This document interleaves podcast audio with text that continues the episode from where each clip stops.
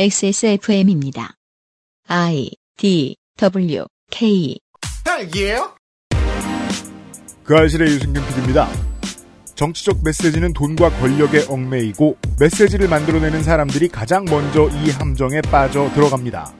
선거가 다가오면 이상한 메시지들이 많이 나오는데 이는 돈과 관심, 그로 인해 얻는 권력을 주요 단위로 해석하면 편하죠. 상식적인 정치 세력의 이 잣대를 들이대면 혼란스러워 하시는 분들이 계셔서 이해를 돕기 위해 편의상 극우를 갖다 쓰겠습니다. 헬마우스 코너로 출발하는 2021년 첫 번째 목요일에 그것은 알기 싫답니다. 변함없이 윤세민 에디터가 제 옆에 있고요. 네, 안녕하십니까. 윤세민입니다. 한강이 부분 부분 얼어 있어요. 살살살살 얼어 있고 네. 조금 좁은 천변에는 이제 얼음들 많이 보실 것이고요. 네. 지난달 말만 하더라도 제가 그 한반도가 지금 춥습니다 꽤. 네. 음, 겨울이 추운 게 좋은 거다.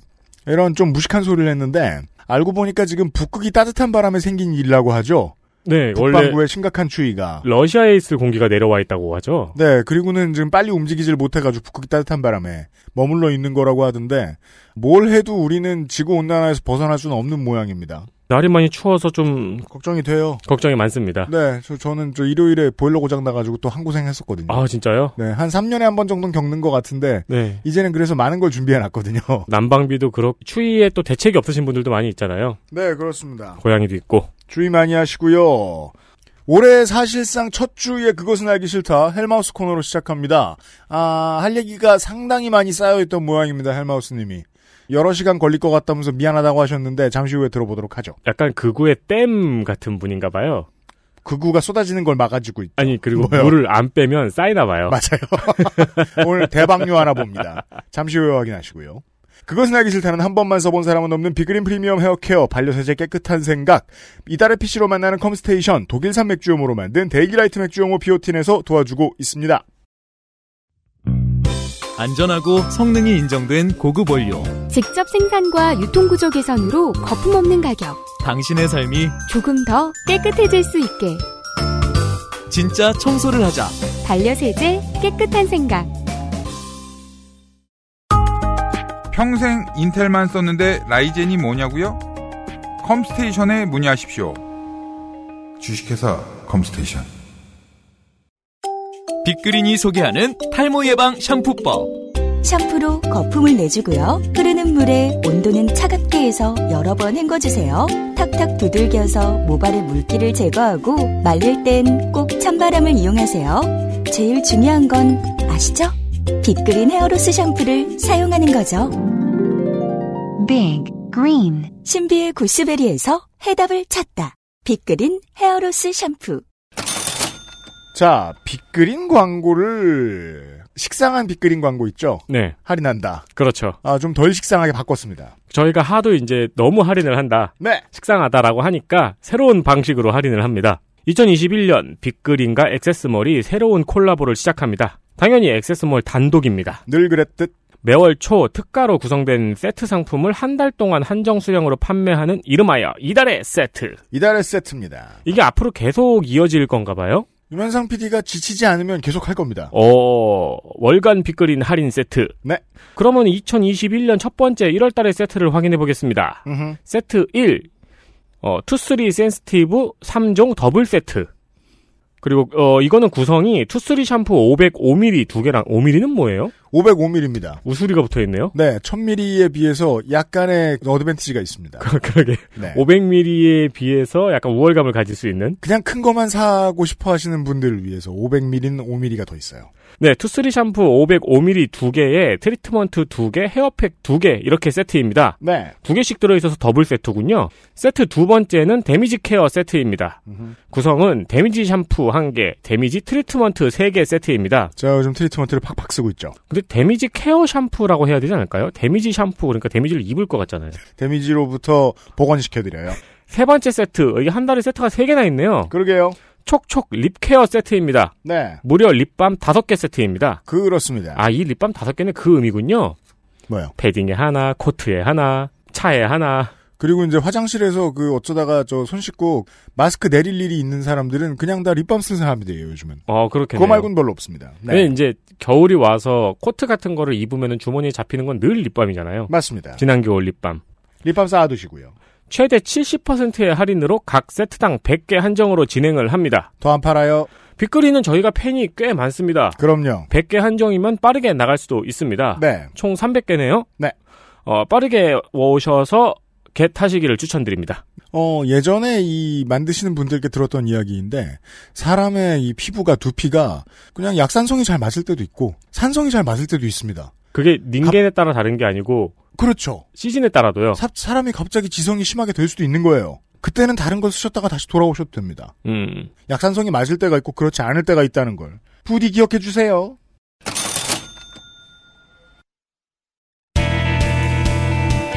뉴스 roundup History in the making. 제가 그 가끔 드- 들여다보는 게 있는데 2021년 1월 4일에 오전 11시 30분부터 오후 2시 30분 기준에 내걸렸던 네이버의 뉴스 토픽 순위를 읽어드리죠. 1위 권봉석 LG전자 사장 2위 신성장 동력으로 대전환 3위 증권사 해외 대체 투자 4위 LG 팬덤 만드는 미래 사업 체계적 준비 5위 온라인 시무식서 6위 이동철 KB 국민카드 사장 7위 정의선 현대차그룹 회장 8위 장동현 SK 사장 9위 최희봉 가스공사 사장 10위 동국제강 작은 시무식입니다. 사장들이 모여서 다 뭘 했나요? 검색 많이 하기? 아, 다들 모여서 자기 이름 검색하기 대회. 자기 이름을 하루 종일 검색해도 네이버 순위에 오를 만큼은 되지 않습니다.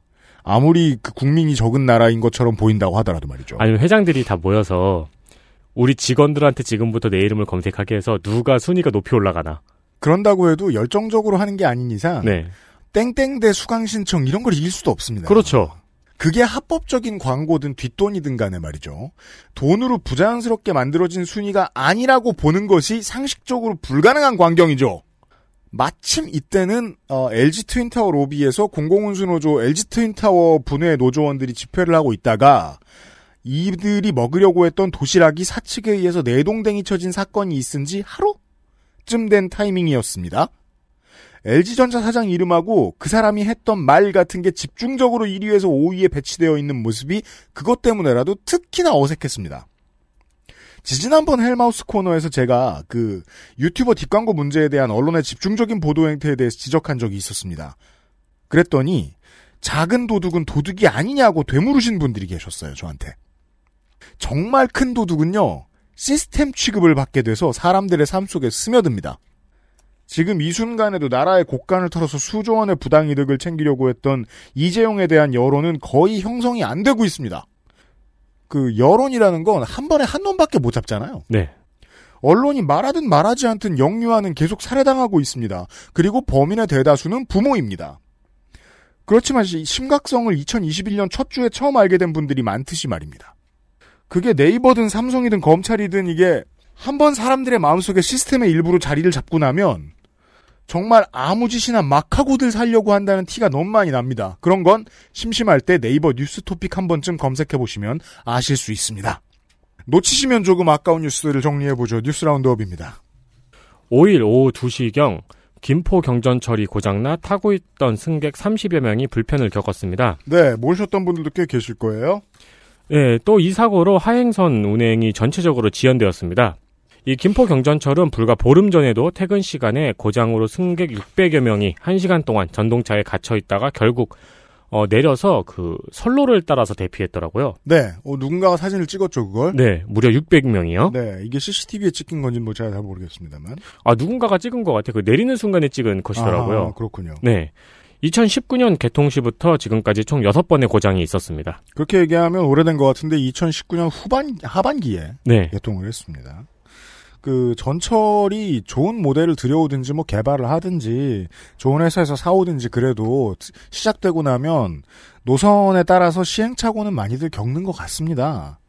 최근에는 뭐 이젠 최근도 아니네요. 수도권 9호선도 그랬고 부산 김해 경전철도 그랬고 제가 어릴 때는 분당선이나 안산선 또 크고 작은 사고들을 많이 겪었습니다. 네. 불이 나가기도 하고 뭐 중단됐다 출발하기도 하고 심지어는 막 개문 발차한 적도 있고 그랬었어요. 개문 발차한 적도 있어요? 네. 오. 시원. 무섭, 죠 그러니까요. 그 지금의 김포 경전철에서 가장 걱정스러운 거는 예전에 다른 문제들은 사람이 일으킨 실수이거나 혹은 기계의 문제를 사람이 조금 늦게 알아낸 정도의 사고였는데 지금 김포 골드라인의 자랑은 무인 시스템이죠. 사고가 나도 알아내는데 아주 오래 걸리거나 사람이 머리로 분석을 하고 사람의 제일 중요한 기능은 뭡니까?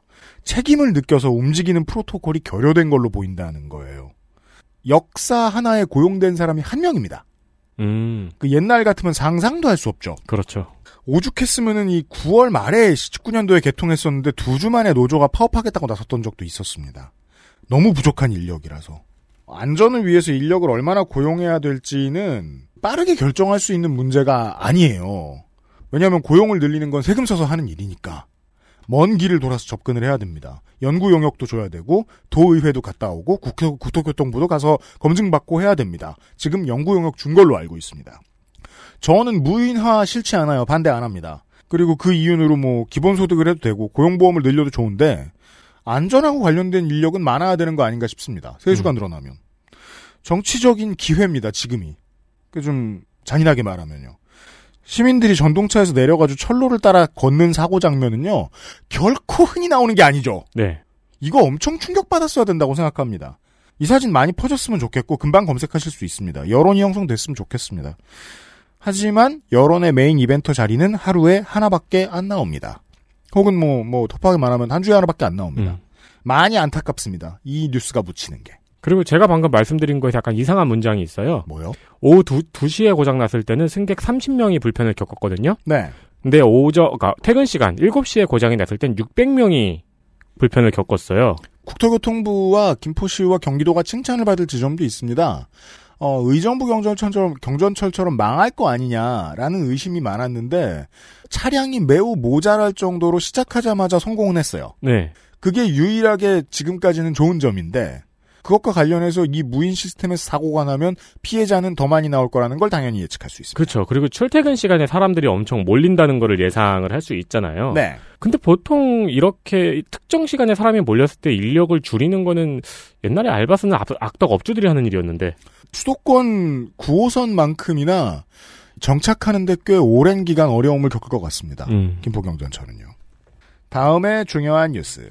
미국 시간으로 4일입니다. 아니죠. 구글의 중요한 뉴스. 네. 구글 시간으로 4일입니다. 네. 구글의 알파벳 노동조합이 설립됐습니다.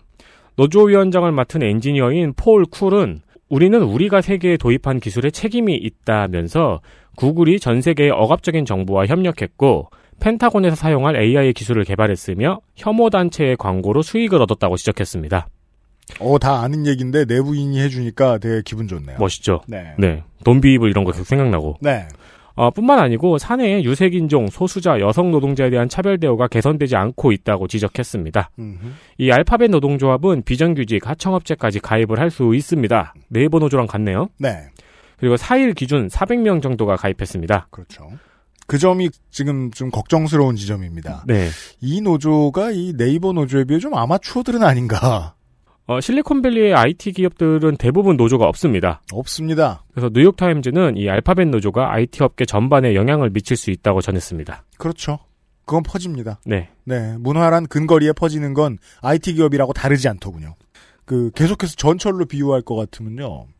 저는 한국 지하철이 세계 최강의 때가라고 정확도를 자랑했던 주된 이유를 서울 지하철 노조의 힘이었다고 봅니다.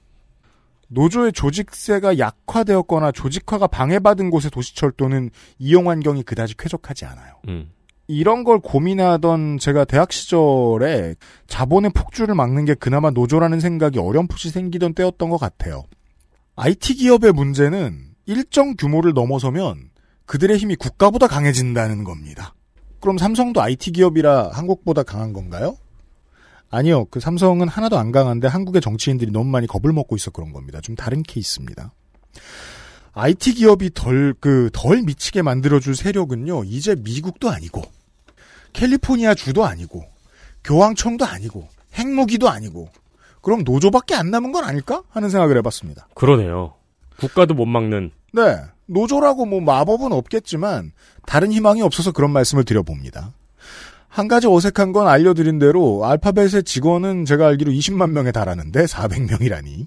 그러니까 이제 이게 지금 미국 시간으로 4일에 설립이 됐으니까요. 네. 이제 막 설립이 됐잖아요. 음. 그러니까 앞으로 성장세가 어떨지, 네, 구글의 사세와 같을지. 그렇습니다. 근데 이게 그 이 조직이 무능하면 정말 큰 일입니다. 네. 왜냐하면 한 명의 네오가 실패를 하면 기계는 더 강력한 방어 시스템을 구축하기 때문이죠. 아, 그렇죠.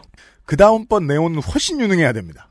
사우디아라비아와 카타르가 3년 7개월 만에 국경을 다시 개방하기로 합의했습니다. 국경이 붙어 있는 나라였다는 뜻입니다. 지도를 잘 안 보시는 여러분.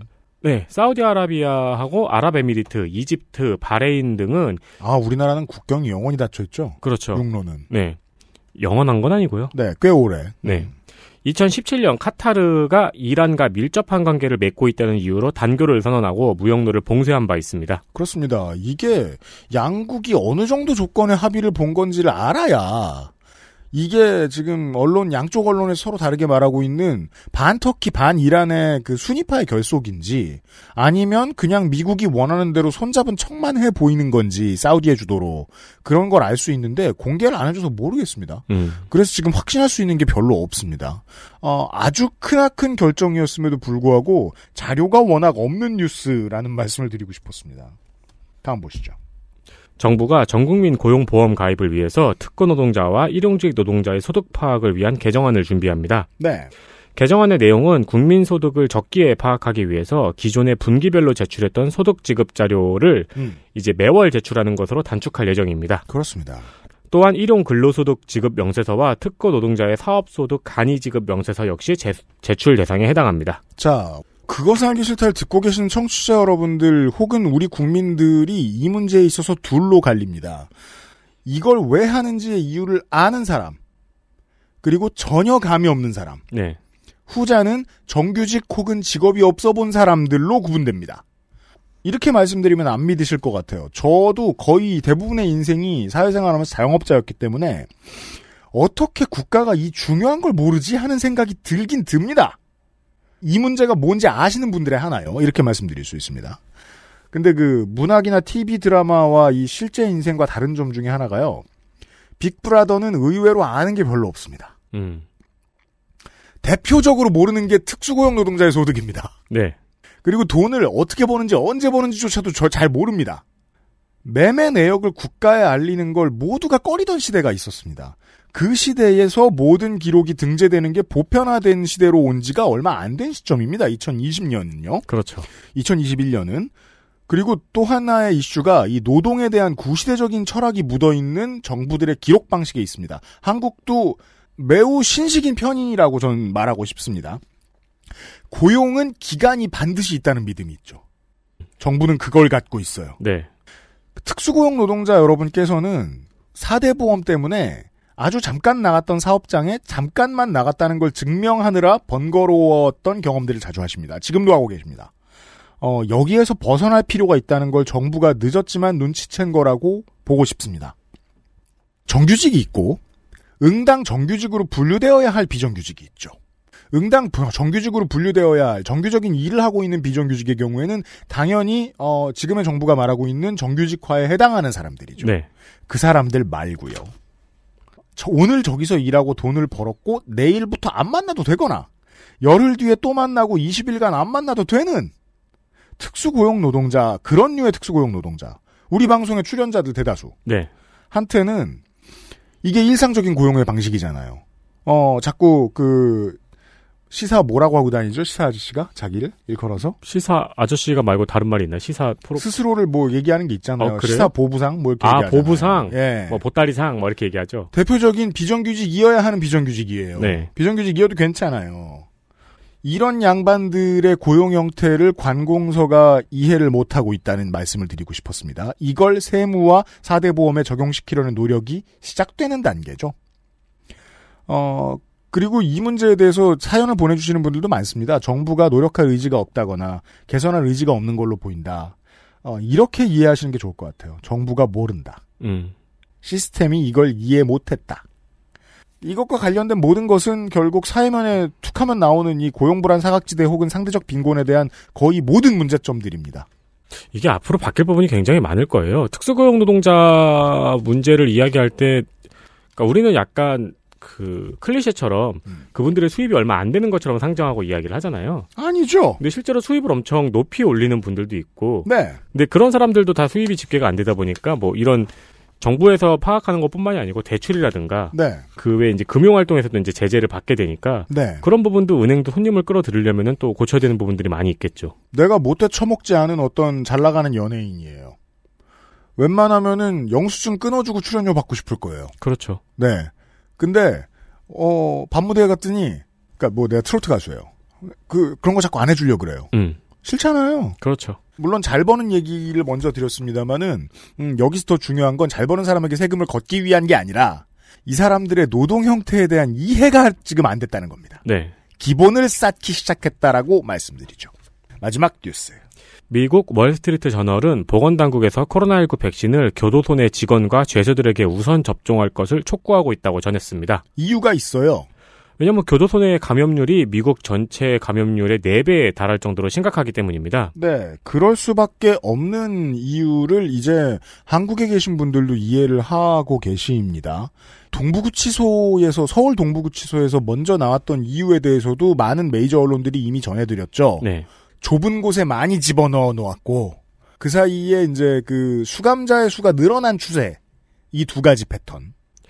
워싱턴 포스트에서는 일반인보다 재수가 더 빨리 백신을 맞는데 정서적 반발이 거세다는 여론을 함께 전했습니다. 이게 문제입니다. 그리고 결국 일부 주에서는 이 같은 반대 여론 때문에 교정시설의 우선 접종 계획을 폐지했다고 보도했습니다. 네, 다시 이런 류의 혐오 정서는 이런 여론이 있다라고 워싱턴 포스트가 전했죠. 네. 누가 만들어냈을까요? 워싱턴 포스트입니다. 이제 저의 10년 된 습관이 있습니다. 땡땡이라는 지적이 나오고 있습니다라는 문장이 언제 나오는지 기다립니다. 뉴스를 보면서. 아니 사실 우리 줄 중에 우리 청취자 여러분들 중에 이거 모르는 분이 어디 있어요? 땡땡이라는 지적이 나오고 있습니다라고 말하는 건 제가 그렇게 생각합니다죠. 네. 100% 혹은 데스크가 그렇게 말하라고 시켰습니다입니다. 까놓고 얘기합시다. 우리나라도요. 보수가 집권을 하고 있었고 코로나19가 터졌고 보수 정당이 거대 영- 여당이었으면 이런 기사 많이 나왔을 겁니다. 나쁜 사람 인권 운운하는 소리 했을 겁니다. 네. 이 역설적인데요. 미국 중도 언론들, 뭐 CNN, 워싱턴 포스트 이런 곳에 반 트럼프적인 성향은요, 당연히 이해는 돼요. 그렇지만 실제로 쳐다보고 있으면 상당히 터프합니다. 꼭 저렇게까지 말해야 하나 싶은 나쁜 저널리즘의 형태도 많이 보여줍니다. 이번에 이제 저 트럼프 대통령이 목리를 불었죠. 네.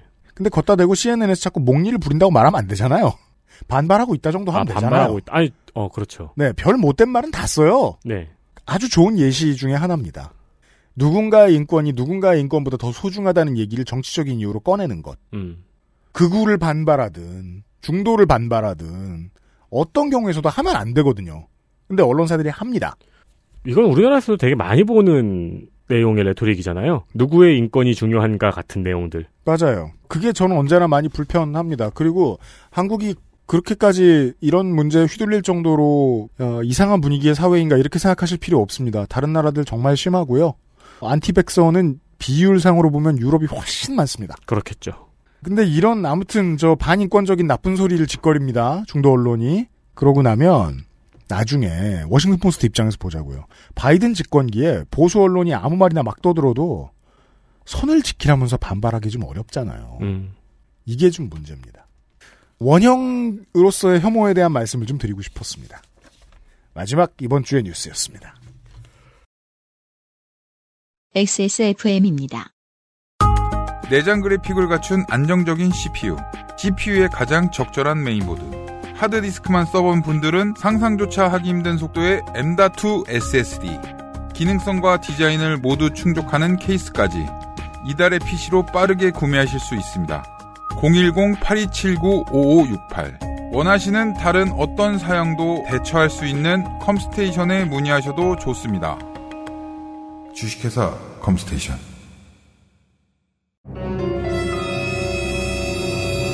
자, 지금부터 머리라는 단어를 입 밖에 꺼내면 죽는 거야. 데일리라이트 맥주 효모? 어, 야, 아 그건 머리에 좀. 어, 어, 아!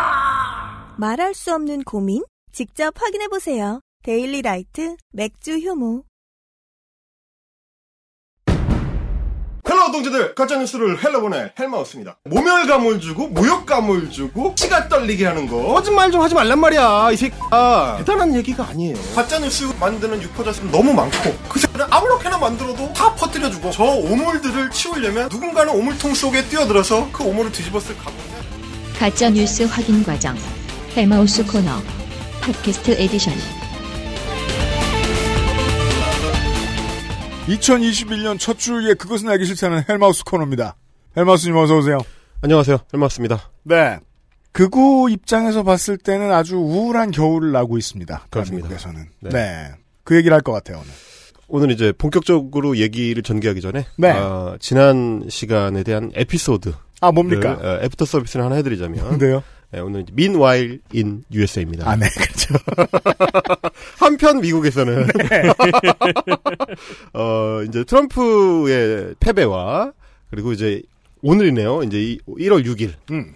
아, 상하원에서 공식적으로 이제 바이든 대통령 당선인에 대한 추인이 있을 예정인데 이제 당선인. 네, 그렇습니다. 이렇게 되겠죠. 음. 어, 그러면 이 판국에 트럼프라는 정치 지도자를 통해서 자신들의 꿈을 예, 새로운 세계를 창출하고자 했던 그 큐아논들 네. 아, 그분들은 이제 어디로 가야 하는가? 패배하지 않는 지도자가 패배했을 때 어떤 세계로 가게 되는가? 그 이제 분노의 5단계 이런 거 있지 않습니까? 아, 네, 그렇죠. 처음에는 부정. 수용에 이르기까지 한참 그렇죠. 걸린다. 한참 걸리죠. 네. 그래서 그분들이 지금 어, 자기 뇌를 세탁하는 단계로 아, 그렇군요. 어, 그걸 또 여실히 보여주잖아요, 이 양반들은. 그렇습니다. 제가 그래서 이제 몇 개 이제 트위터에서 즐겨 follower follow를 하고 있는 그 이 재미 동포들이 있는데 아, 이분 팔로워 많다 했더니 재미 교포예요. 그렇습니다. 예. 아, 이분들이 이제 그 미국에 사는 한국인 트럼프 지지자는 어떤 생각으로 사는가 음. 이런 걸 보여주는데 제가 아주 재밌는 걸 봤어요. 이 timeline이라는 개념을 이제 창조하고 계시더라고요. timeline. 어, 우리가 알고 있는 트위터 timeline 뭐 그런 게 아닙니다. 예. 그야말로 시간선. 예, 혹은 이제 그 light novel 용어로 하면 이제 세계선이라고 하죠. 몰라요. 있겠죠. 있다는 것은 이제 더 이상 부정하지 않아요, 제가. 우리 세계 말고 어, 저 세계. 네. 예, 그래서 이제 light novel 용어로 이세계. 평행우주? 평행우주. 예, 평행우주를 지금 창출하는 단계로 나아가고 있습니다. 이게 무슨 얘기예요? 그 제가 이제 트위터를 몇 개를 이제 잘라가지고 가져왔는데, 어, 진, 진코 센세이, 아, 누가 봐도 이거는 와페니즘이 이제 깊이 개입되어 있는 것 같은, 네. 예, 익명을 사용하시는 진, 코 센세이라는 분이, 센세예요. 예, 네. 센세이, 그분이 이제 군사 내부 폭로자라고 자칭하고 있어요. 아, 항상 이분- 공동 선생님이세요. 항상 이분들은. 네. 어, 내부 폭로를 자처하시는데, 네. 이분이 창조한 개념 중에 하나가, 이 12개의 타임라인입니다. 근데 이 12개의 평행우주? 네. 재밌네요. 군사 내부 폭로자 출신이면은 그 전에 폭로자 출신이라는 소리잖아요. 그렇죠. 지금은 이제 폭로자에서 은퇴한 거고. 어, 그렇죠. 그냥 우리랑 같은 사람이죠. 보통 사람. 그런 분이 이제 유튜브에서 이 개념을 이 설명을 하는 네. 그런 거를 이제 공유를 하시는데 그렇게 되면 12개의 타임라인 중에서 미국 대선 승자가 공인되는 1월 6일에 음. 트럼프가 이긴 타임라인으로 갈아탈 수 있다. 제가 이 트윗을 좀 읽어 드릴게요. 네. 우리의 타임라인은 12개가 동시에 존재한다. 각각의 타임라인에는 모두 나라는 존재가 있으며 각각의 나의 의식적 선택에 따라 서로 다른 시나리오로 진행이 된다. 이거 성가병이 와서 했던 얘기 아니에요? 아니 이거는 저 겁나 유치한 게임 시나리오 썼다 잘리는 그런 가끔 이 타임라인들의 일부는 선택에 따라 이벤트와 결과물들이 동일선상으로 겹치기도 한다. 이게 이제 요즘에 유행하는 이세계물의 그렇죠. 아, 아, 세계관? 설정이죠. 그렇죠. 너 그거 쉬지 흔한 않고 아직도 설정. 읽는군요. 이세 이세계 깽판물. 타임라인 간의 이동은 의식적인 선택에 따라 얼마든지 가능하지만 이 선택은 가짜 선택이 아닌 진심과 확신에 찬 선택이어야 함. 믿음이 중요하다 이겁니다. 믿음이. 현실과 어. 무관하게 어. 진실로 믿어야 하는 거죠. 진실로. 내가 트럼프가 뽑혔다고 믿고 있으면 트럼프는 뽑힌 거다라는 소리를 하는 거예요, 지금? 그래서 어떻게 되느냐? 1월 6일 날 있을 중대 이벤트. 이거는 이제 당선자 선언인데. 네. 아니, 트럼프가 뽑히는 게 아니고요. 네. 트럼프가 뽑힌 타임라인으로 이미 뽑혀 있어요. 가, 가시는 거예요. 저희랑 같은 타임라인에 계시는 게 아니고 그쪽 타임라인으로 가시는 거예요.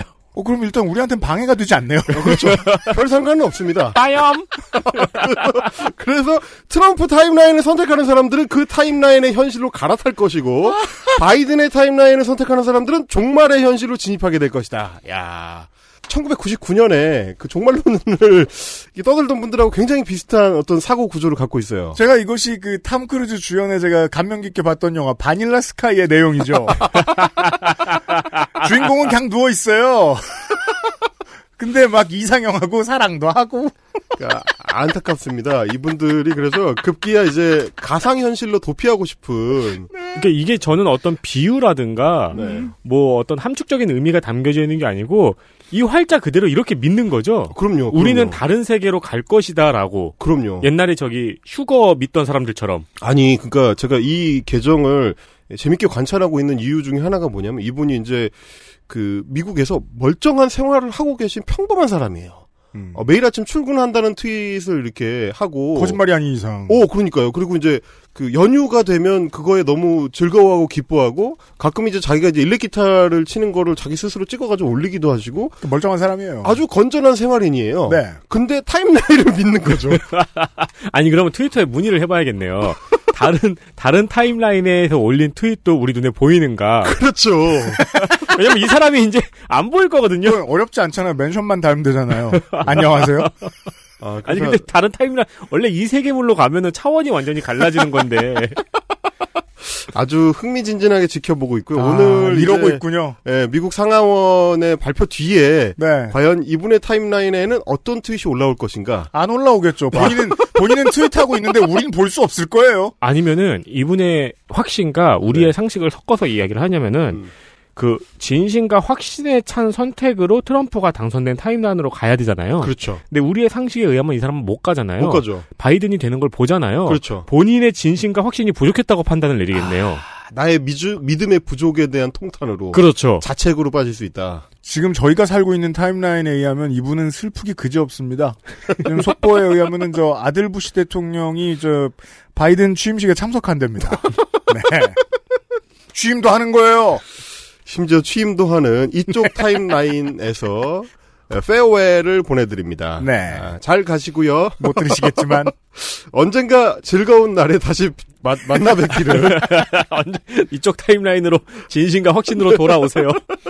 자 다시 이제는 우리가 인정할 수 있습니다. 미국은 지난 4년 동안 극우 정권이었습니다. 네. 미국이 극우 정권인 때도 있네요. 음. 우리가 살다 보니까. 그리고 돌이켜보니까 한국도 극우 정권이었던 시절이 21세기에 있었습니다. 네. 그 시절에는 극우가 좋았죠. 아주 잘 나갔죠. 민주주의가 발전하는 나라의 극우. 극우가 맨 위에 있는데 밑에 있는 정치인들은 하고 싶은 걸 다 합니다. 극우 음. 말만 들으면 돼요. 네. 음. 이게 또 다른 그 저 뭐냐 혁명을 따로 일으키는 극우 정부하고 다른 지점입니다. 극우 지도자가 있었고 그 사람을 되돌리려는 노력을 하는 몇 년 동안 극우 스피커들이 신났어요. 네. 지금 변화가 있습니다. 메이저 언론들이 꾸준히 노력을 해왔던 우경화의 노력이 요즘 빛을 발하고 있어요. 국민의힘이 다시 지지율 1위를 탈환했습니다. 그렇습니다. 그리고 그게 한동안 가고 있죠. 어, 제가 작년에 말씀드렸던 그대로입니다. 그게 부동산이든 공정 논란이든 많은 사람들의 마음속에 있는 탐욕하고 혐오를 이끌어내는데 성공했어요. 그게 다시 우파한테 돌아오고 있어요. 우파가 잘 나가면 극우는 할 일이 없어요. 극우 스피커들도 인기를 잃어요. 그런 추세가 좀 느껴지는 바가 있습니다. 음. 그래서 오늘은 그 얘기를 좀 돌아보려고 합니다. 아, 자기들이 이제 언더독이었던 시절, 자기들이 도전자하고 자기들 힘든 시절에는 주목을 받았던 이 자칭 우파 유튜버들의 현실을 4월 재보궐 선거를 앞두고 다시 한번 토바보는 시간으로 좀 꾸려보려고 하고요. 좋습니다. 다시 돌아온 선거의 계절과 그리고 유튜브입니다. 좀 일찍 돌아오긴 했지만 우리나라에서 제일 큰 광역자치단체 두 군데의 장을 뽑다 보니까 네. 네, 좀 빨리 시작된 감이 있습니다. 그래서 일단은 어떻게 돌아가고 있는지를 이제 되짚어보는 것부터 시작을 해보자면 사실 이제 지난해 이맘때 저희가 헬마우스 코너를 시작하던 시점이 이제 1월 말 2월 초쯤 되는데요. 음. 그때만 하더라도 어떤 실제적인 위협이었던 게 이제 유튜브 상에서의 극우들이었습니다. 중흥기가 끝나기 전쯤 됐네요. 지금 와서 돌아보면. 그렇죠. 최전성기가 제가 봤을 때는 이제 2019년 9월에서 10월 무렵 3, 음. 4분기쯤이 최정점을 찍었던 그 시절이 있었고 음. 거기서 이제 본격적으로 이제부터 돈 좀 벌어볼까 하던 시절이 이제 2020년 1, 4분기 정도. 음.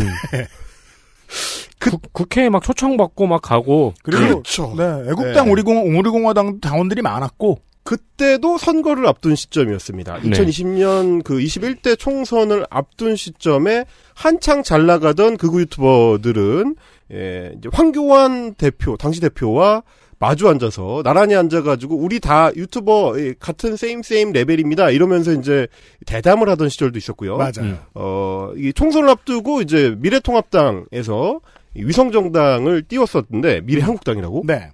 그 미래한국당의 대- 당시 대표였던 원유철. 원유철 대표. 어, 그리고 이제 지금은 국회의원 대신 허은하 당시 이제 그 총괄 본부장, 음. 아, 저, 저, 저, 전략 본부장. 네. 이런 분들이 예, 어디에 출연을 했었냐면 유튜브에 출연을 했습니다. 아, 네, 거기. 네, 거기입니다, 거기. 음. 여러분 잘 아시는 거기고요. 네. 거기 나갈 때 굉장히 구역적으로 굽히고 들어가야 했습니다. 네. 그래서 그 당시 유튜브의 영상의 제목이 뭐였냐면 아유 그래도 찍어줘야지 어쩌겠어. 맞아요. 그거는 이제 누가 우위에 있는지를 보여주는 제목이었습니다. 당시에는 어 정말 우위에 있었죠. 음. 네. 니네가 어, 잘 못하는데 하여튼 내가 네. 긍휼히 여겨서 니네랑 방송 한번 찍어줄게. 음. 이랬던 시절이 있었습니다. 한국당이 워낙에 폐색이 짙었기 때문에 처음부터 끝까지. 그랬죠.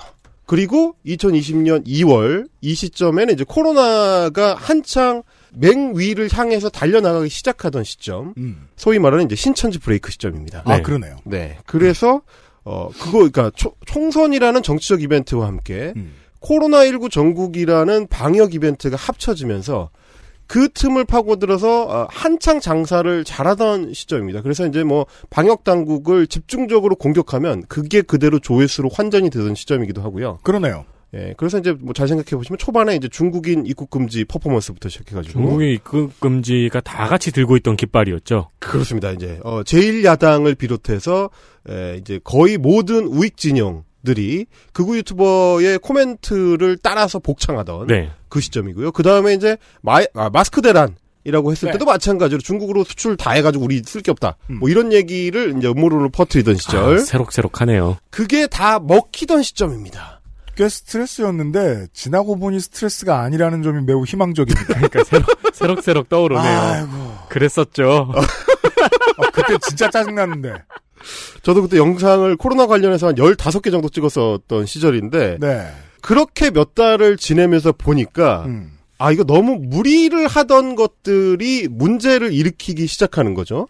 그래서 그래요? 방역이라는 거는 음. 그동안 그들이 이 주로 이야기해왔던 정치 영역의 것들과는 굉장히 좀 차원이 다릅니다. 몰라도 떠들 수 있던 것과 그렇죠. 몰라도 떠들 수 있는 거랑 모르면 바로 티나는 거. 의견이라고 포장할 수 있던 거. 네. 그게 이제 정치 시사 이슈의 특징인데 방역은 뭐냐면 답이 있어요. 그렇죠. 방역은 정답과 오답이 있습니다. 음. 왜냐면 이건 과학의 영역이기 때문에. 그렇죠. 이건 이론과 상식의 영역이기 때문에 음. 검증이 가능하니까 아무렇게나 떠들면 반드시 후과가 돌아오거든요. 이게 코로나를 겪으면서 그들이 마주쳐야 했던 현실입니다. 마스크 대란을 떠들었는데 그 다음 주에 정부가 마스크 오부제를 공적 판매로 시연을 하면서 좀 이따가 진정이 돼 버립니다. 음. 중국인 입국 금지를 떠들었는데 중국인 입국을 제일 먼저 금지했던 미국에 난리가 납니다. 음. 그래서 자기들이 주장했던 것들이 과학적 검증을 통해서 속속 박살이 나고 네. 아, 쟤들 말을 들으니까 큰일 나겠는데? 라는 생각을 사람들이 하게 되면서 그때부터 이 신화가 균열을 일으키기 시작하는 거죠. 큰 회사와 1인 미디어의 차이가 거기서 있는데요. 이런 류의 거짓말은 조선일보 중앙일보도 밥 먹듯이 하거든요. 다만 이 큰 회사는 회사가 굴러가는 돈줄이 들어오는 다른 B2B가 있어요. 근데 1인 미디어는 그게 없죠. 컨텐츠가 평가를 박하게 받으면 바로 돌아와요. 네. 아주 빠르게 어음이. 그 트럼프가 코로나 때문에 결국 재선에 실패했듯이 어, 극우 유튜버들도 코로나 때문에. 상식과 과학과 정보 검증의 영역에 던져지니까 이들이 가지고 있는 기초 체력이 얼마나 부실한지가 드러나는 거죠. 그러네요. 그리고 반대로 기존 매체들이 사실은 얼마나 탄탄한 기초 체력을 원래 갖추고 있었는지. 음. 그래서 위기의 순간에 안 되겠다 싶으면 그걸 발휘할 능력이 있었는지가 드러나는 겁니다. 네. 그래서 이제 시청자들이나 독자들 입장에서는 이 불확실성의 시대에 그나마 검증이 된 것들을 정보로 접하겠다라는 좀 욕구가 올라가게 되고 네. 그러면서 점차적으로 극우 유튜버들에 대한 관심이 예전만 못하게 되는 그런 상황이 됩니다. 청취자 여러분들의 주변의 어르신들도 다른 경우에는 극우 유튜버 하는 얘기들 어 동네의 권사님이 카톡방에 뿌리면 그대로 떠드시는 경우들이 있는데 방역이나 백신과 관련된 문제의 경우에는 아닌 경우들이 많았을지도 몰라요. 잘 기억해 보시면은요. 자, 거기서 이제 균열이 가기 시작하다가 결정적인 타격은 21대 총선이 치러진 4월 이후에 옵니다. 가장 중요한 이유는 졌다는 거죠. 네. 대패했고요. 참패를 했습니다. 음. 극우들의 특징상 지는 거에 대해서 굉장히 힘들어합니다. 그래요? 지금 트럼프 지지자들이 하는 거랑 똑같습니다. 음. 어, 지면 안 되고 강해야 됩니다. 이 아, 극우의 어떤 기본적 마인드 자체가 음. 강한 거를 추구하기 때문에 아 그렇죠. 진다. 그것도 처참하게 진다. one side로 말도 안 되게 진다. 이래 버리면 믿음이 흔들립니다. 마찬가지입니다. 이제 극우 유튜버들, 제가 그동안 다뤄왔었던 유튜버들이 2020년 4월 이전까지 항상 했었던 얘기들은 우리가, 음. 우리가 중도의 우익적 성향을 이 발현하지 못하고 있는 유권자들을 땡겨오겠다. 이런 주장을 지속적으로 해왔습니다. 그걸 네. 이제 입버릇처럼 하던 채널들이 유튜브라든지 어, 이제 지식의 칼 같은 채널들. 지식의 칼에서는 항상 코멘트를 뭐라고 하냐면 설득은 제가 할게요. 이런, 이런 식으로 얘기를 합니다. 그 중도에 있는 사람들 중에서 뿅반할 정도의 어. 자신감이에요. 예. 자신은 이제 그 책을 천 권 읽은 사람이기 때문에 아, 네, 그렇죠. 어, 누구든 설득할 수 있다. 비교적 두꺼운 책들을. 그렇죠. 무거운 그러니까 책들. 어, 설득을 해서 그 사람들 을 우리 진영 쪽으로 데려오겠다라는 게 네. 장사의 중요한 수단 중에 하나였는데 막상 투표함을 까보니까 설득은커녕 다 까먹었단 말이죠. 그죠. 이게 뭐야? 음. 이렇게 된 겁니다. 네. 그러면 지고 나서는 어떤 식으로 움직였는가를 또 한번 봐야 되네. 치고 났더니 음. 얘네들이 하는 얘기가 이게 다 조작이다. 그렇죠. 우린 지지 않았다. 네. 4월 총선 조작됐다. 어, 63대 36 알아요? 뭐 이런 얘기를 합니다. 그렇죠. 예, 그래서 전 국회의원이라고 하는 자가 음. 어, 민경욱 선생님께서 가로세로 연구소에 나가가지고 네. 어, 63대 36 어쪽을 떠들더니 생각해 보니까 거기 앉아 있던 네 사람 중에 두 사람이 전 국회의원이에요. 그런데요. 그들이 그러네요. 앉아가지고, 아니, 저, 새누리당 아니고, 그니까 미래통합당 입장에서는 음. 다른 것 다 해도 되는데, 이것만 하지 말라고 했던 단 하나, 부정과 조작 이야기. 음. 그렇죠. 선거 불복. 그것만 쉬지 않고 합니다. 선거 불복, 민주주의 부정 이렇게 가는 거죠. 그러니까 김종인 비대위원장이 괜히 그거 하지 말라 그런 게 아니거든요. 어, 그렇게 떠들다가 못해서 급기야는 에, 훔쳐온 투표용지를 흔들면서 이것은 조작이다. 에, 그러다가 이제 기소가 됐고요. 지지자 이분은 지금 수사 받고 있습니다. 예. 네. 법정 구속되셨습니다. 자기가 다른 타임라인으로 간 줄 알았는데 아직 이쪽 타임라인이었던 그러니까. 거죠. 그러니까 경찰이 와서 무슨 소리예요? 데리고 갑니다. 어, 수갑 채웠습니다. 어, 어, 저쪽 타임라인 아닌가? 어, 그리고 여전히 착각을 하고 계신 그분은 자가격리 지침을 어기고 돌아다니시다가 역시 기소되셨고요. 네.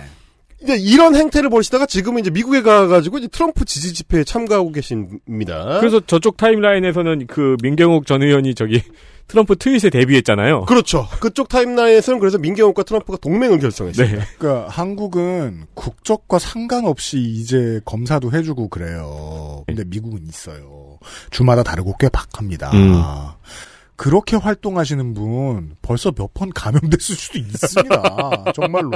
어, 자기는 면역이 된 거지 이제. 어, 그런 사람일 수 있는 거죠. 네.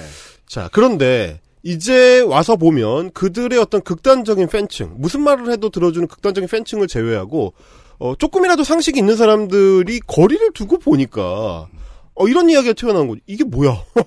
너무 멀다. 아니 이게 뭐지? 어, 내가 주변에서 만나는 사람들, 내가 이제 같이 일하고 내가 대화를 나누는 사람들하고 이야기를 할 때 점점 내가 이상한 사람이 된다. 그렇죠. 도대체 어디서 그런 얘기 들었어? 라는 얘기를 듣게 된다. 어떤 메시지가 퍼져나갔으면 사회가 그 메시지에 오염될 만큼 건강하지 못했다는 게 돼요. 잘못된 메시지라면. 근데 어떤 잘못된 메시지가 차단됐으면 그게 차단될 만큼은 사회가 건강하다는 뜻이거든요. 음. 그렇죠. 택도 없는 소리를 했다는 겁니다. 그러니까 연성 지지층 입장에서는 이게 뭐야가 되니까 정신이 번쩍 나는 거예요. 정신이 번쩍 나서 자기 뒤를 이렇게 쓱 돌아봤는데 다 폐허야. 이 교주들만 지금 돈을 벌고 있는 상황에 대한 인식이 이제 생기기 시작하는 거죠. 음. 그러니까 이제 일각에서는 그런 얘기가 나옵니다. 원래 저자들이 빨아들이고 있는 슈퍼챗이 후원금이 어, 사실은 예전 같으면 자유한국당과 미래통합당 음. 이런 그 우익 정당의 특별 당비로 갔어야 될 돈인데 음. 돈다 떨어져 가지고 제대로 선거도 못 치는 거 아니냐 음. 이런 얘기가 나올 정도가 된 겁니다. 하다못해 후, 구- 국회의원 후원으로도 갔어야 되는 건데. 그러니까요. 이게 제가 저 뒷조사와 조사로 알고 있는 건데 뒷조사와 앞조사로 알고 있는 건데 민주당과 정의당은 후원금이 줄지 않았어요. 네. 의원에 따라 늘면 늘었지. 근데 국민의힘은 꽤 힘듭니다 지금. 그 당선된 국회의원들 의정 보고서를 제가 보고 다녀요 요즘. 네 페이지인 경우가 대부분입니다.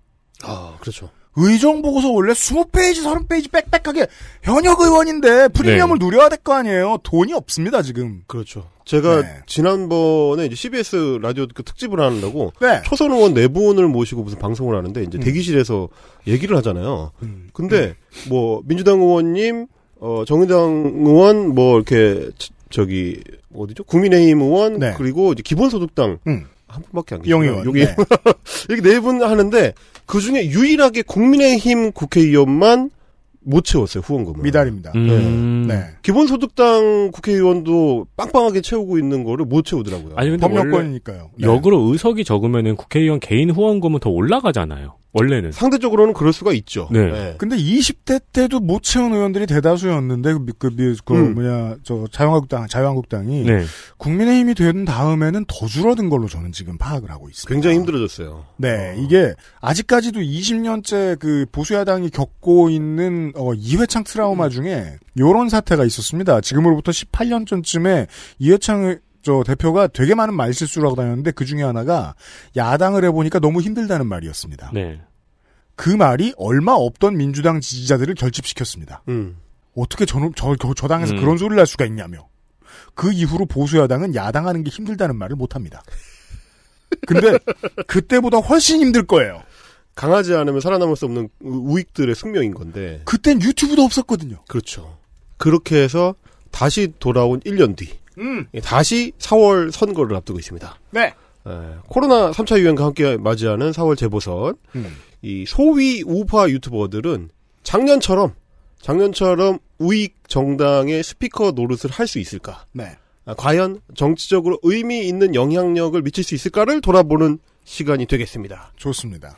자, 언제나 그렇듯이 헬마우스 코너는 어, 우리 방송의 청취자들이 생각하는 정치적인 가장 먼 곳에 들렀다 오는 음, 네. 어, 제가 이 이번 여섯 시내 고향 같은 제가 얘기죠. 저런 방송도 있구나. 예, 짜친 world.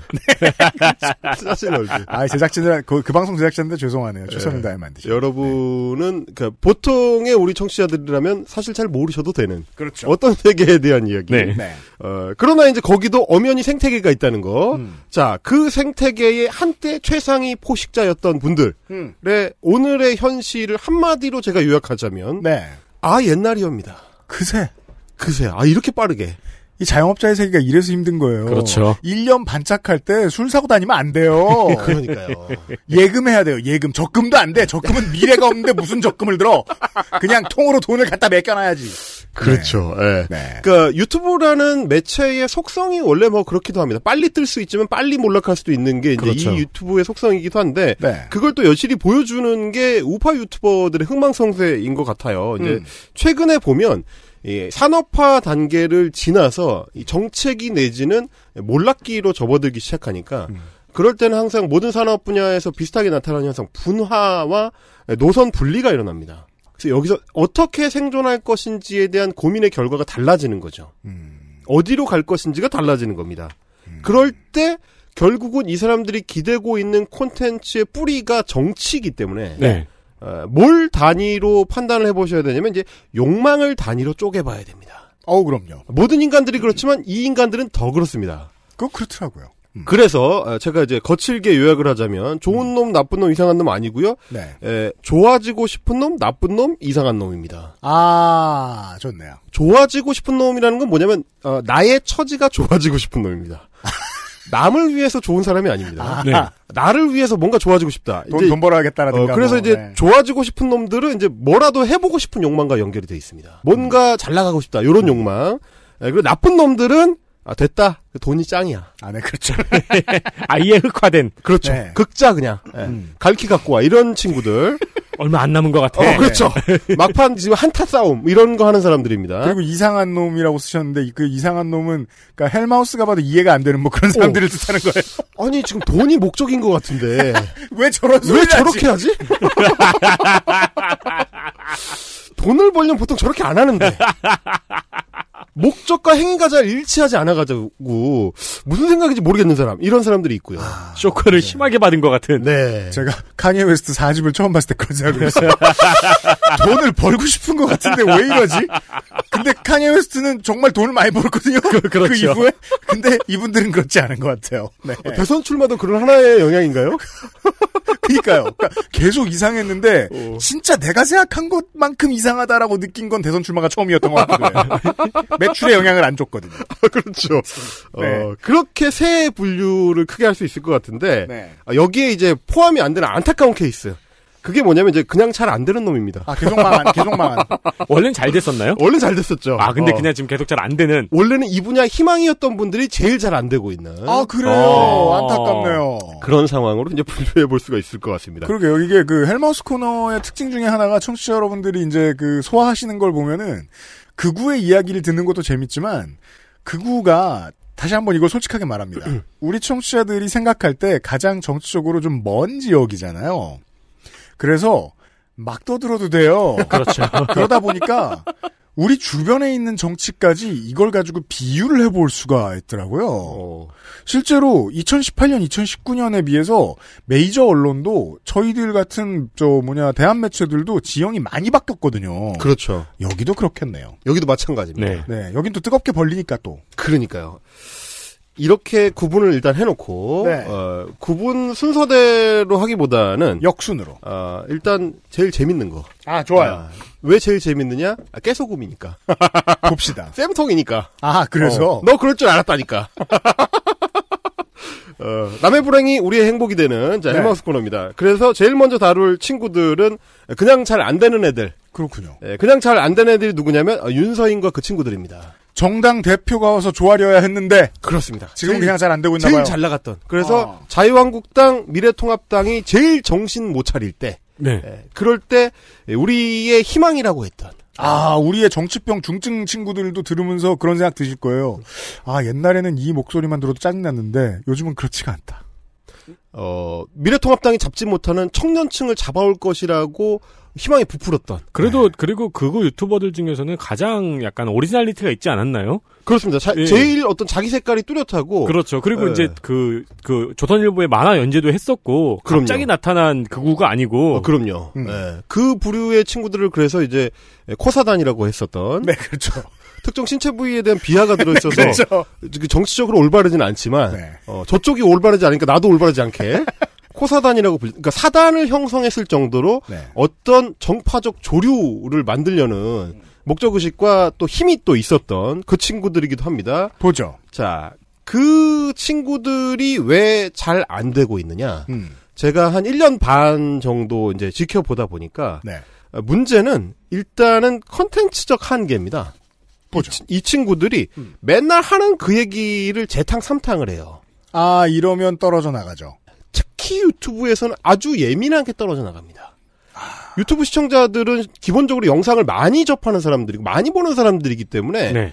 코어 시청층 입장에서는 아 이거 지난번 했던 얘기잖아 해버리면 네. 바로 구치가 나갑니다. 그리고 한 채널만 보지 않을 거 아니에요? 여러 채널 볼 거 아니에요? 그럼요, 그럼요. 그 중에서 재밌는 얘기를 해야 될 텐데, 네. 음. 근데 이제 코사단의 특징 중에 하나가 이제 콘텐츠 돌려쓰기이기 때문에 음. 어, 윤서인이 했던 얘기를 저쪽에 가면 또 하고 제가 또 하고 저 친구가 또 하고 이제 이런 풍이 또 있어요. 네. 아. 그런 것까지 했을 때는 어 3회 3승 뭐 이런 식으로 해가지고 뭐 엄청나게 많이 재탕이 되는 아. 네, 그런 문제가 생길 수가 있는 거죠. 팟캐스트도 그런 문제로 이제 오래 못 가는 곳들이 많이 있어요. 맞아요. 그렇죠. 네. 여기서 이제 기초 체력의 문제가 발생하는 건데 원래 콘텐츠 창작을 본업으로 했었던 거는 뭐 윤서인 정도를 제외하고는 별로 없기 때문에 대부분 이제 다른 일을 하다가 이쪽이 돈이 된다 싶으니까 야부리 털러 나온 애들이 많거든요. 네. 그러다 보니까 컨텐츠 기초 체력이 별로 없어요. 자기 컨텐츠를 만들어 본 여력도 없고 음. 어 그러면 이제 보통 그거를 채우기 위해서 노력을 좀 해야 되는데 음. 이 친구들의 특징 중에 하나가 또 뭐냐 열심히 안 합니다. 노력을 안 해요. 프로듀서가 찾아다녀야 되는데. 또. input이 없어. 그러니까 어. output이 없는 거죠. 그래서 input이 없으면 output이 똑같죠. 예. 맞아요. 그래서 맨날 하는 얘기. 어 소위 말하는 이제 혐한 일뽕. 아, 네. 그 유튜브 채널을 가훈이죠, 가훈. 네. 아, 가훈입니다. 3년 동안 콘텐츠들이 어떤 식으로 반복되는지를 보면 혐한 일봉이에요. 비슷비슷한 얘기를 맨날 해요. 잘 보면 썸네일만 바뀝니다. 그래서 미개한 조선을 이어받은 미개한 한국. 네. 아 이런 얘기. 이 얘기 진짜 맨날 나와. 그리고 그 반대편에서 에, 각성자 일본, 에, 각성한 나라, 음. 일본 선진국 이 얘기가 이제 재탕이 되는 게 있고 이 세월호 참사나 위안부 피해자들이나 이런 이제 참사 피해자들 을 비웃는 음. 비하하는 풍의 이제 콘텐츠들이 또 이제 재탕 삼탕이 되고요. 네. 그 연장선상에서 어, 광주 5.18이나 제주 4.3이나 이런 역사 왜곡 콘텐츠. 음. 그래서 한 크게 보면은 세 뭉텅이 정도의 이야기 탈해가 반복됩니다. 다만 어, 이 관련된 이슈에 대해서 이제 새로운 기사가 나올 때 그 기사를 이 걸어 가지고 네. 들어가 보면 결국 또 그 얘기인 같은 얘기를 반복해 드는. 음. 그러니까 이제 질리는 거죠. 결국에는. 음. 자, 그건 뭐냐? 분명히 다른 문으로 들어가는데 들어가 도착한 곳은 똑같은 곳인 거네요. 그렇습니다. 아, 나올 때는 그래서 아 고생하셨습니다. 뭐 이쑤시개를 주듯이 문제가 아웃 이, 이걸 주는 거죠. 나갈 때 식당에서 밥 다 먹었는데 결국 어 메뉴에 내가 봤을 때는 분명히 어복쟁반이었는데 나온 건 설렁탕이야. 그 다음에 파스타 집을 갔는데. 어, 옆집 갔는데 또 설렁탕이 나와요. 그래서 아이씨 이러면서 집에 운전하러 가면서 맥드라이브에 갔더니 설렁탕을 또 그렇죠. 그러면서 저 대리 부르실 거죠 하면서 명함을 주는데 문제는 아웃이라고 써 있는 거죠. 맨날 똑같아. 이 패턴이야. 야, 그거 되게 환상 특급 같네요. 그러니까 XSFM입니다. 딸기예요?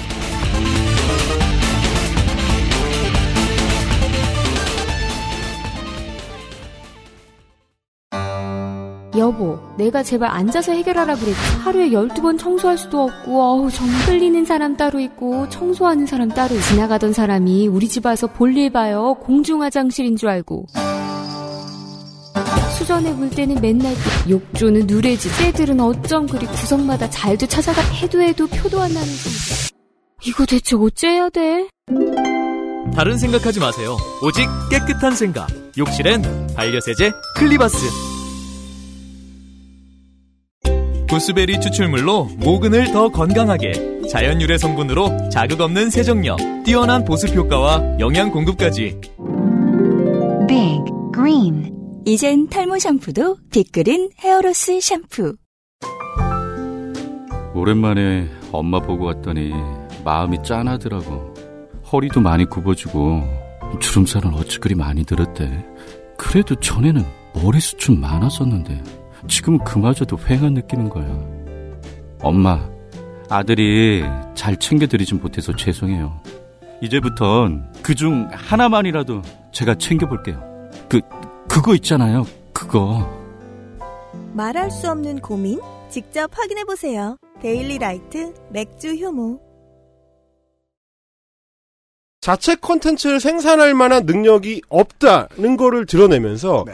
요즘 시간이 갈수록 점점 어디에 의존하게 되냐면 인터넷 밈에 의존하는 경향을 띠게 됩니다. 음. 주로 이제 DC 인사이드나 뭐 일베나 혹은 뭐 펨코나 이런 데서 유행하는 그 인터넷 밈들을 자기 거인 양 이제 복사 카피해가지고 아, 프로듀서 마인드로 주제를 찾아다녔는데 그걸 한 게 기껏해야 커뮤니티를 돌아다닌 거군요. 그렇죠. 그러면서 어 자막 뺏기듯이 네. 예, 각 그 TV 예능 프로그램들이 딴 데서 잘 되는 그 자막을 베껴오듯이 네. 똑같이 그거를 이 베껴다가 이 퍼뜨리거나 혹은 어디서 이미 나온 음모론들을 이제 중계하는 역할들을 좀 하게 됩니다. 음. 주로 이제 일베발로 이 시작을 해가지고 다른 커뮤니티에 돌다 보면 그거를 가져오는 게 윤서인류의 어, 이제 음모론 도매상들. 성재준 시간에도 이런 이야기를 들었는데 컨텐츠를 만드는 사람들이 기력이 딸리면 그 2차 유통하는 사람으로 전직해 버리네요. 그렇죠. 네.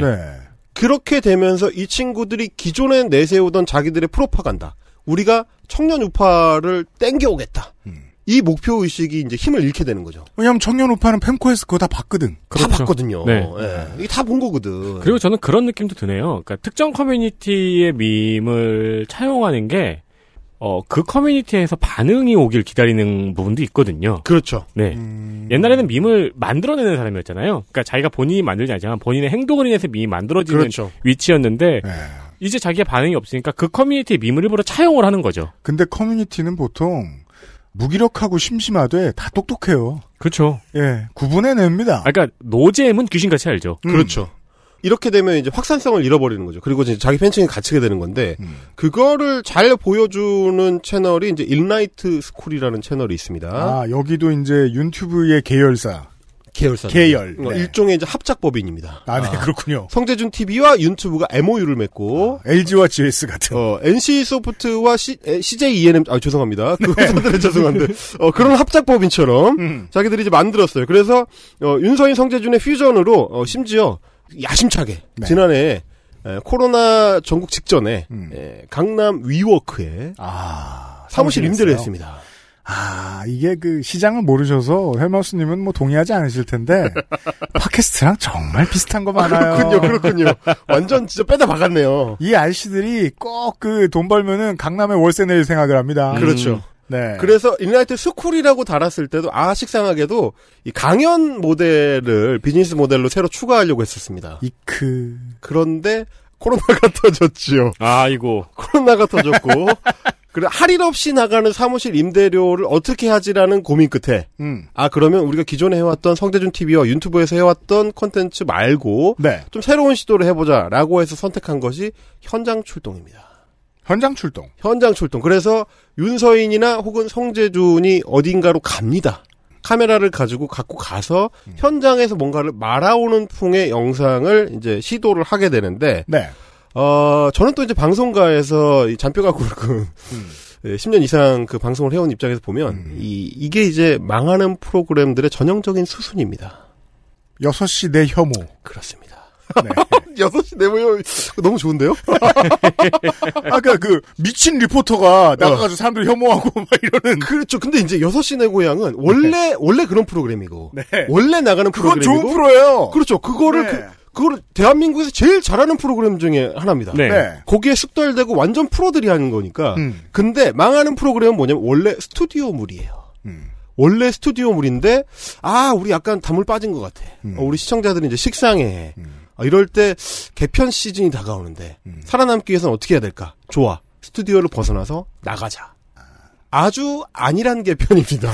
이- 이렇게 자 우리는 다음 개편 때는 일단 앵커를 내보내기로 했습니다. 라고 하면 싸대기 맞습니다. 가장, 가장 처음에 생각할 수 있는 거. 제일 처음에 아무나 아, 막내 작가한테 개편 아이디어를 내봐라 라고 했을 때 앵커 출동을 가져옵니다. 회사원, 그러니까 회사원들이 어 열의가 없고 뭐는 해야 할 때. 그렇죠. 어, 각자 개편 아이디어 하나씩 갖고 와 라고 했을 때 제일 먼저 진짜 1번에 다 모든 PD A, PD B, 작가 A, 작가 B 전부 1번에 앵커 출동이 들어갑니다.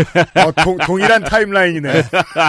그거 아무도 후보로 생각하지 않는 그 아이디어 를 떠올렸다. 왜냐하면 이분들은 컨텐츠 창작했던 경험이 없 다 보니까 네네. 아이디어를 내서 우리가 뭔가 새로운 시도를 해보자. 그럼 나가자. 이렇게 되는 거죠. 네. 근데 문제는 뭐냐면 6시 내 고향의 프로 리포터들이 아니거든요. 그렇죠. 이분들이 송혜 선생님이 아니거든요. 네. 네. 나가서 그냥 영 카메라를 켜면 줄줄줄 나오면서 누구라도 깔깔 웃을 수 있는 그런 걸 할 수 있는 사람들이 아니거든. 윤소인 성재준이 밖에 나가서 뭘 하냐? 그러니까요. 예. 그러면 어떤 선택을 하게 되느냐? 음. 자극적인 방향으로만 더 발달을 시킵니다. 음. 그래서 그동안 해오던 그 재탕, 삼탕 아이템들을 들고 음. 그 현장에 가는 선택을 합니다. 세월호 참사 피해자들을 비웃어왔으니까 음. 팽목항에 갑니다. 제주 4.3 사건 피해자들을 벌레에 비유했었던 그 자극적인 양념을 들고 음. 제주 4.3 평화공원에 갑니다. 음. 5.18 광주 민주화 운동 피해자 묘역에 갑니다. 민주묘역에 갑니다. 네. 그런 그런 식의 그러니까 결국은 또 그 아이템으로 돌아가는 거죠. 음, 그러네요. 그 시도는 이미 그 드레드 번잡하게 한 그 양반 누구였죠? GZSS? 네, 아 이름 뭐였죠? 안정권이 안정권. 네, 네, 아.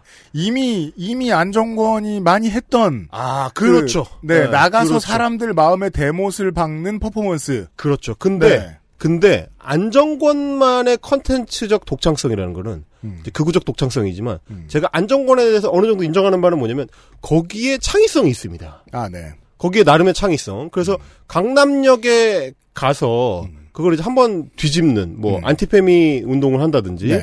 그래서 실제로 어, 거기에 나온 사람들과 멱살잡이를 하는 거죠. 근데 우리 저 성재준 TV나 유튜브의 주인공들은 그런 그럴 위인은 아닌 것 같아요. 수줍어요. 그렇죠. 수줍습니다. 아, 깡은 또 없군요. 샤이 샤이 가이. 깡이 없어요. 네. 그 제가 아까 말씀드렸죠. 6시 내 고향의 리포터들이라면 된다. 네. 근데 이분들은 안 됩니다. 그래서 광주 민주 묘역에 가면 사람들이 없는 시간에 갑니다. 아, 어그로 끌 수 있는 곳 중에서 가장 평화로운 곳들이군요. 그럼요. 아무도 없는 데에 가요. 그래서 거기서 되게 작게 얘기합니다. 왜냐면 실내 실내니까. 신뢰가 되니까. 떠들면 안 되거든요. 그리고 민주화 묘역에 사람 없을 때가 더 많아요. 아, 그럼요. 그래서 사람이 있는 거는 일단 피합니다. 피하고 그 사람들이 지나가고 나면 가거든요, 이분들이. 네. 그리고 이제 잘 그 영상을 보면 예, 크게 얘기하지 않습니다. 아, 네. 어, 왜냐면 관리인들한테 혼날 것 같으니까. 컨셉에 맞지 않네. 해서는 안 될 발언들을 하니까 자기들도 알아요. 그래서 작게 얘기하다가 아, 그 재밌어요. 자기들도 알아요. 어, 아, 자기들도 알아요. 그러다가 심지어 뭐냐면 이건 정말 이 현장에서 하면 혼날 것 같다라는 아주 극단적인 발언들이 있지 않습니까? 거기서 발언하지 않고 영상만 땁니다. 그래서 나중에 스튜디오에서 녹음을 합니다. 헐!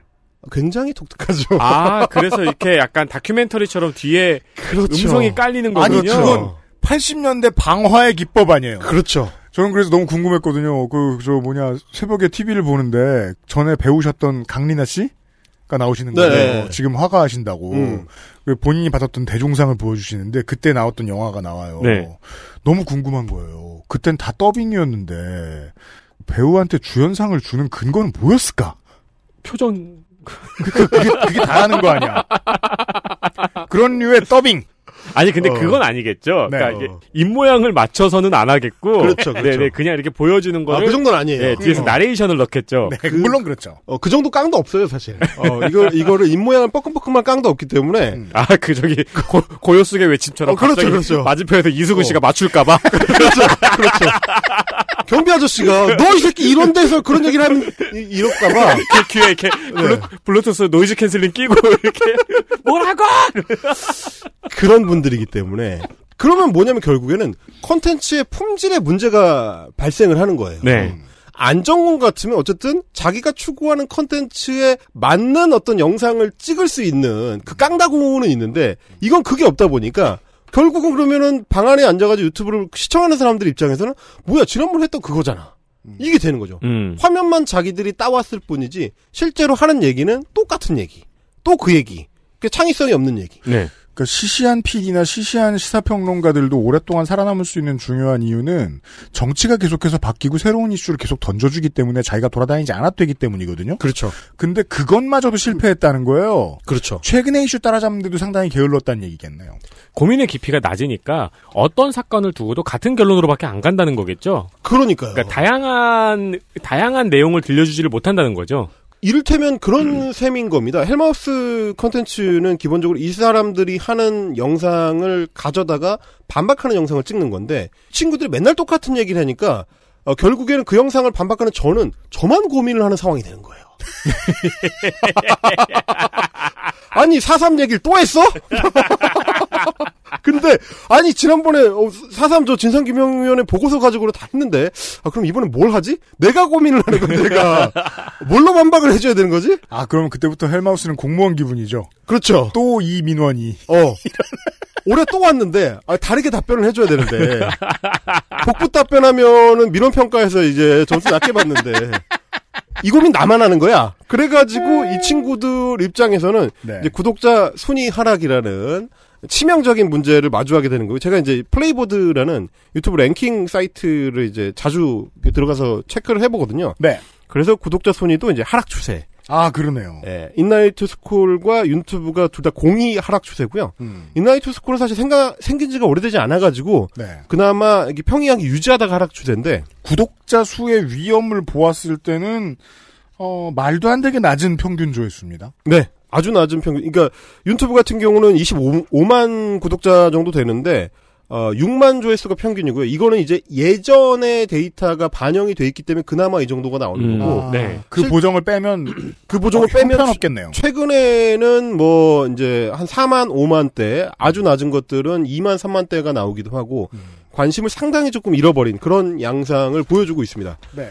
어, 그래서 저는 이제 인라이트 스쿨과 성제준 윤서인 그 퓨전을 바라보는 포인트로, 음. 아, 저들은 이제 언제 싸우고 갈라질 것인가. 아, 그것만 남았다. 어, 그걸 항상 지켜보고 있습니다. 왜냐하면 임대료 변수가 있기 때문이죠. 아, 그래서. 위워크를 빌렸습니다. 근데 네. 강남 위워크는 비쌉니다. 그렇죠. 아, 제가 한번 알아보니까 그 3, 4인 사무실 임대하는데 한 달에 한 200 이상이 들어갑니다. 근데 저 조회수에서는 임대료를 도대체 뽑을 수가 없기 때문에 아하. 어, 감당이 안 될 거거든요. 후원 뭐 다 끌어 모아도 뭐 쉽진 않겠네요. 그렇죠. 그렇다 그러면 어, 우리 같은 사람들하고 다른 어떤 작동 패턴을 가진 사고를 하기 때문에 음. 에, 누군가 원망할 대상을 찾게 됩니다. 저 친구들은. 그럼 원망할 대상을 찾을 때 나는 아니야. 그러면 너거든. 너 때문에 망했어가 될 어, 그런 공산이 크기 때문에 음. 그날을 저는 기다리고 있다. 자, 그래서 네. 이 소위 젊은 우파를 표방해서 2019년 이후에 팬덤을 끌어모았던 그 채널들이 대개 비슷한 수순을 지금 밟고 있습니다. 다른 채널들도요. 비슷비슷합니다. 지식의 칼, 뭐 팩맨 TV 이런 친구들도 지금 조회수 하락을 피하기 어려운 상황이고 음. 리섭 TV라고 그 네. 유명한 한국 콜마 회장을 집에 보냈던 네. 네 베네수엘라 밈의 주인공 리섭 TV 눈, 눈을 안 깜빡이죠? 아, 눈을 왜냐면 편집을 절묘하게 잘해가지고 눈을 안 깜빡이기로 네. 유명하죠. 네. 그래서 이제 측면 45도만 항상 보여주는 네. 그 친구 같은 경우는 아예 지난해 중반 기점으로 자신은 이제 시사 유튜버를 안 하겠다 이 선언을 하고 이 판에서 빠져나갔습니다. 아. 어, 그러면 유튜버를 이제 안 하나요? 유튜버는 하는데 연애 조, 조언을 하고 있습니다. 어, 그 사람, 그, 그 사람 그런 컨텐츠는 없을 텐데. 이- 어, 심지어 있습니다. 아, 그래요? 제가 몰랐던 부분이 있었네요. 그리고 왜 그러냐면 연애 컨, 컨설팅을 표방할 수 있는 중요한 요소 중에 하나 그분이 최근에 어, 음. 연예인하고 결혼을 했어요. 어, 그래요? 배슬기 씨라고 이제 그분도 이제 한때 뭐 일베 여신이니 아, 뭐 네. 이, 런 식으로 이제 호칭이 됐었던 그분인데 음. 그래서 TV 조선에 둘이 출연을 하고 있습니다. 아하. 네, 그 이제 부부 연예인들이 나오는 그 프로그램. 그래서 자신이 이제 양지를 지향하기 때문에 음. 더 이상 이쪽 음지에 놀지 않겠다를 선언하고 네. 어, 이분은 예, 빠져나가셨고요. 음. 어, 그리고 이제 지속적으로 유튜브로 복귀를 시도했던 그 윽, 윾 친구. 아, 윾, 네, 윾. 윾머, 네. 윾튜브, 윾머시기, 김윾머 이 친구. 근데 이 사람은 계속해서 돌아오려고 했는데 돌아오려고 계속 고대하고 있던 그 시장이 와르르 무너지는 걸 보고 있었을 거 아니에요. 그리고 이제 뭐 이 친구의 그 사업 모델 중에 하나가 유튜버들 컨설팅이기 때문에 음. 그 와르르 무너지는데 자기가 일조를 했을 겁니다. 아마도요. 어, 윾튜브에 아주 지대한 그 지분을 가지고 있거든요. 그 컨텐츠에 음. 있어서 네. originality를 유지시켜주는 핵심 요소 중에 하나로 추정이 되고 있는데 네. 뭐 그것도 그렇고 음. 본인이 계속해서 가계정으로 시도했던 것들이 음. 물론 유튜브가 찾아내서 포괄시키는 것도 있는데 그보다 더 중요한 거는 조회수가 안 나옵니다. 아, 예를 들어 계속해서 가계정을 만들다가 그렇죠. 어떤 가계정이 갑자기 안 잘려. 음. 그럼 그거 참담하죠. 실제로 안 잘린 채널이 한 두 개 정도 있어요. 근데 버려졌습니다. 그건 또 어떻게 찾으셨어? 어. 어, 네. 저희들은 뭐 항상 보고 있으니까요. 근데 이제 이걸 더 이상 누가 자르지도 않는다는 거는 관심이 없다는 뜻일 거 아니에요. 그게 제일 안타까운 거죠. 유튜브가 항상 찾아내서 잘랐었는데 음. 이제 차, 잘라낼 필요도 없다고 생각하는 순간 음. 그러면 자기는 이제 폐기 처분된 어떤 컨텐츠 창작자로서의 운명과 맞닥뜨리게 되는 거니까 네. 어떤 좌절을 겪지 않았을까. 음. 그래서 최근에는 가계정도 안 만듭니다, 이제. 음. 아, 그래요? 그냥 활동을 해요? 네, 그냥 페이스북에 주로 이제 그 집중을 하고 있는데 네. 그러면 그 포기한 배경이 뭐가 있겠느냐? 자기의 한때 화려했던 그 시절의 윽튜브하고는 굉장히 달라진 컨텐츠 환경. 음. 더 이상 내가 먹히지 않는구나라는 거에 대한 좌절. 이런 게 있지 않을까. 그래서 가능합니다. 그래서 이 친구들이 최근에 자꾸 이제 딴짓을 하려고 시도를 하거든요. 뭐 합니까? 어, 돈가스 OEM 사업. 겁나 멉니다. 그 전에도 살짝 들었던 것 같은데. 네.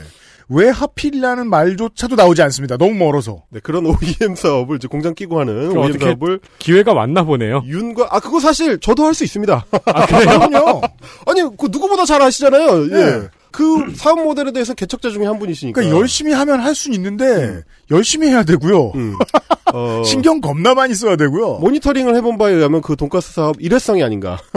아 금방 접었군요. 어, 아직, 아직 접진 않았는데, 네. 어, 이제 품질의 하락이 이제 관찰된다는 이제 보고들이 속속 나오고 있어서, 음. 한탕주의로 지금 뛰어든 게 아닌가라는 의혹을 받고 있고, 네. 어, 팩맨 TV 같은 경우는 이제 자기가 이제 주식방을 개설해가지고, 에, 투자 조언을 드리겠다. 라고 했었는데, 최근에 안 하는 것 같습니다. 그러니까 컨텐츠 장사로 흥해봤던 사람이 갑자기 잘 안 되기 시작하면은 결국 마음속에 돈만 남는다면 주식 조언을 하기 시작하죠. 많이. 그렇죠, 그렇죠. 근데 그것도 제주입니다. 또. 지금 잘 안 되고 있고요. 네. 어, 그리고 이제 지식의 칼은 그 천 권 읽으신 지식의 칼 같은 경우는 음. 뭐또 자기가 이제 대기업에 다녀봤다는 이력을 바탕으로 해서 취업 컨설팅을 하는 채널을 만들겠다. 아 그건 정말 비추인데. 어, 왜냐면 그건 효과를 알 수 있기 때문에 시사하고는 달라요. 효과를 알기도 전에 빠르게 접었습니다. 자, 지난 지난해 취업의 칼이라는 채널을 열었었는데 본인 취업이 안 되고 있습니다. 조회수 3, 4천에 헤매다가 아, 이제 자- 지난해 연말 기점을 해서 안 올라오고 있습니다. 음. 자, 결국에는 본 컨텐츠를 원래 자기가 하던 채널들을 채울 만한 컨텐츠 역량도 없었다 보니까 네. 이 알맹이 없다는 문제에 부딪히면서 전파력도 사실상 상실된 이런 문제가 있는 거고요. 그렇겠네요. 어, 그래서 이제 예전 같으면 자기들이 뭐 일베나 뭐 DC나 이런 데에 투표 안 하는 우파들이 있으니까 그 친구들을 발굴해가지고 투표장으로 데리고 오겠다라는 이 약팔이를 할 수가 있었는데 음. 더 이상 우파 정당들한테 그게 먹히지 않는다. 음. 그래서 이 친구들이 이번 선거 혹은 다음 선거에 미칠 영향력이라는 것이 이 사실상 상실된 것이 아닌가 그렇게 지금 판단을 하게 됐습니다. 야, 그러네요. 이 열정 있던 히피들이 각각 어디에 취직했는지 듣는 것 같네요. 그러니까 말이에요. 68세대 지금 뭐 하나? 아, 그러니까요. 그. 그 열정과 정의로감이 가득했던 사람들이 지금 어디서 무슨 밥벌이를 하나 듣는 것 같네요. 네. 맞아요. 근근히 살아가시는 분들의 얘기를 지금까지 네, 해봤고요. 그러니까요. 네. 뭐 과학생회장 조선일보 취업했다고 좋아하고 뭐 이런 어, 거 그, 같은. 그쵸. 네. 지금부터는 네. 재벌이 된 사람들 얘기를 해보겠습니다. 아, 네. 재벌이 된 사람들이 있습니다. 아, 그렇군요. 아직도 살아남은 사람들도 있습니다. 말하자면 스티브 잡스의 이야기입니다. 나머지 둘은 나가 자빠지고 70년대의 히피였지만 이 이야기를 내일 이어가 보도록 하겠습니다. 아 이거 재밌어가지고 또 시간 오버했잖아. 아, 그러네요. 네, 헬마스님 내일 만나요? 내일 뵙겠습니다. 네, 저희들도 물러가도록 하겠습니다. 윤세민 에디터와 우승균 PD였고요. 내일 이 시간에 다시 함께 해주세요. XSFM입니다. I D W K 딸기예요?